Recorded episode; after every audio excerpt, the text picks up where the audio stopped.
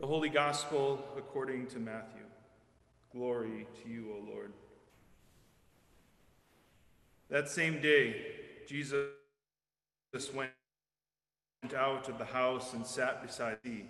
Such great crowds gathered around him that he got into a boat and sat there, while the whole crowd stood on the beach. And he told them many things in parables, saying, Listen, a sower went out to sow, and as he sowed, some seeds fell on the path, and the birds came and ate them up. Other seeds fell on rocky ground, where they did not have much soil, and they sprang up quickly, since they had no depth of soil. But when the sun rose, they were scorched, and since they had no root, they withered away. Other seeds fell among the thorns, and the thorns grew up and choked them. Other seeds fell on good soil and brought forth grain, some a hundredfold, some sixty, some thirty. Let anyone with ears listen. Hear then the parable of the sower. When anyone hears the word of the kingdom and does not understand it, evil one comes and snatches away what is sown in the heart. This is what was sown on the path. As for what was sown on rocky ground, this is the one who hears the word and immediately receives it with joy. Yet, such a person has no root, but only endures for a while.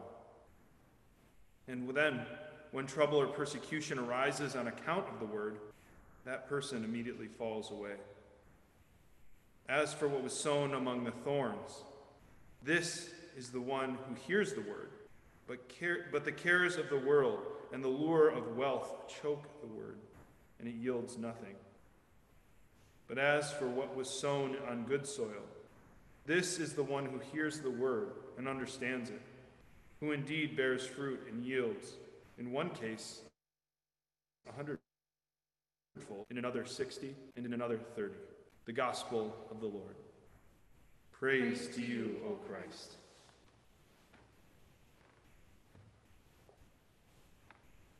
Growing up, I loved the musical Grease.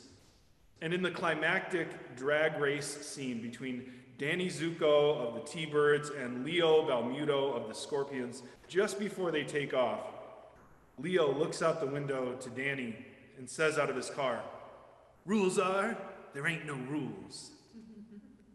and it's such a cheesy line, but we loved it growing up. And me and my siblings, we would always say that line to each other and laugh at how ridiculous it sounds, especially when you say it with the same dramatic tone that Leo in the film uses. Rules are, there ain't no rules. But I was reminded of this line as I was preparing this sermon today. Because over and over in our scripture texts, we either have characters breaking or bending the rules, or we're being told by Paul in Romans that we've been set free from the law, or we could say the rules of sin and death. Take, for instance, Jacob in our story from Genesis today. We heard last week about the love story between Isaac and Rebekah, Jacob's parents. And this week we now have Isaac and Rebekah's birth story. After their waiting, God blesses them with two sons, twins, Esau and Jacob. Even at birth, though, we know that this story won't be the conventional play by the rules, firstborn inheritance story, as Jacob comes out of Rebekah's womb with his hand on Esau's heel, thus indicating Jacob's desire to upset Esau's status as the firstborn son, vert the social customs and the expectations that would favor the firstborn. Later in the story, Jacob gets his opportunity to steal his older brother's birthright. He exploits this moment of tiredness after Esau comes home from a long day in the field. Esau is vulnerable and famished, and in his weakened state, Jacob convinces Esau to swear his birthright to Jacob in exchange for some stew that Jacob has prepared. Jacob seizes this opportunity here to break the birthright rules and in a less than compassionate way to his brother's needs, and in a rather deceitful way, if you ask me. And while I don't want to emulate Jacob's compassionless deceit in the story, in the spirit of this kind of rule breaking first reading that we have, I'm going to preach by the rules today. Instead, I'm not going to preach with the text, this parable of the sower that we have in our gospel today. Instead, I'm going to preach against this text. Because I'm not going to lie, this text brings up some anxiety for me when I start wondering what kind of soil am I in this parable?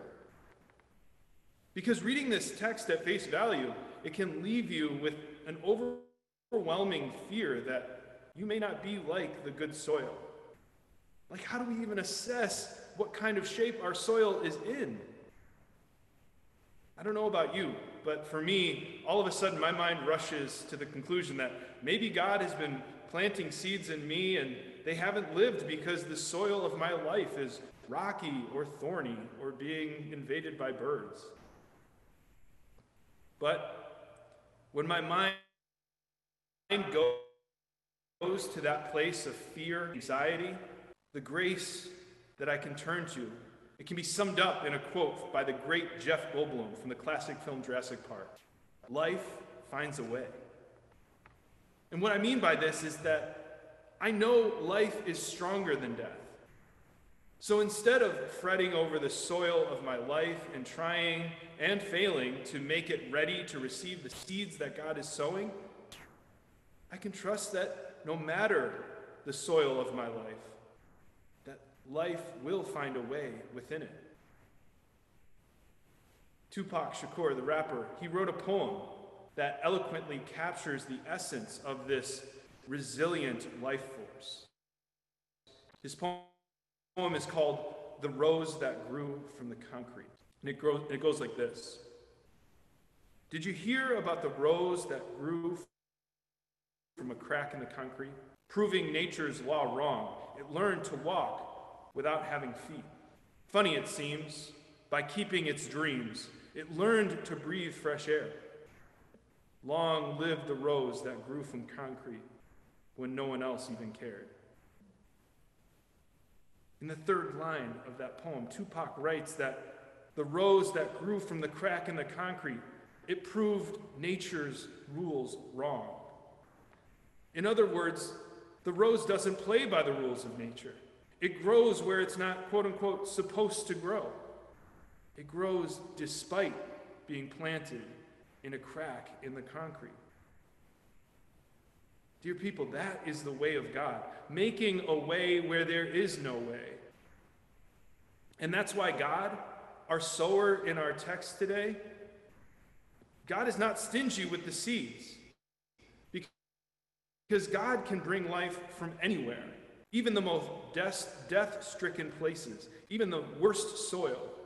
God's abundant sowing of seed from the outside it looks almost reckless, especially in light of today's agricultural practices where farmers plant just the right amount of seed in just the right soil with just the right placing, using GPS systems to produce the best harvest. In contrast, God, our sower, is just spreading seed willy nilly all over the soil, even in the cracks in the concrete. And to our efficiency minded brains, that's just wasteful. God is breaking all the rules of restraint and efficiency here. But in God's reality, the rules of scarcity do not apply. Because in God's reality, there is only abundance. Whether the soil is ideal or not, God spreads the seed liberally. Because God knows that life will find a way where there is no way. The rules of death cannot stop this life from happening. No bird can snatch away that seed of life. No sun can scorch the roots of that life. Nor th- no thorn can choke that life from finding a way. And what a countercultural contrast this provides to our current world, where the rules of sin and death seemingly have a hold on us. We witness fascist appeals to law and order, and politicians falling over each other to try and establish themselves as the law and order candidate, especially in response to the recent uprising of Black Lives Matter protests. We've heard this law and order phrase repeated over and over. Just a cursory dive into the history of that phrase reveals its roots in racism. Using the Southern strategy to increase support among white voters by appealing to racism in a time when racial tensions were deepened following the end of Jim Crow, the civil rights movement, and the race riots of the 60s, it was Richard Nixon who was really one of the first politicians to use this phrase, to leverage that phrase to win the presidency in 68.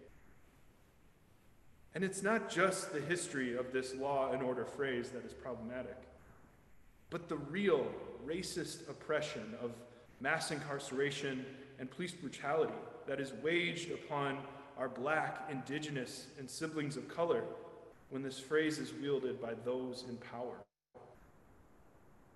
It leaves me wondering how can we as Christians even call for law and order and entrust such a racist system to deliver justice.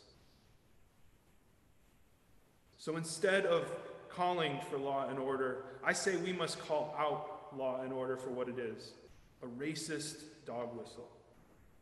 Because as followers of Christ, we have been set free from the laws of sin and death. And in the famous words of Leo Balmudo from Grease, the rules are there ain't no rules. Just our response to the love and grace we have experienced through Christ's death and resurrection. Christ is victorious over death and has sown in us a victory garden with seeds of freedom planted in the soil of our life, watered by our baptism. And these seeds, they give way to life giving fruit through the example of the rule breakers in our scripture today, like Jacob and Paul, and even God, our profligate sower. We are invited to not follow the rules, but instead to follow Christ. And through following Christ, we respond to that love and grace we have in Christ by extending that love and grace to others. Amen.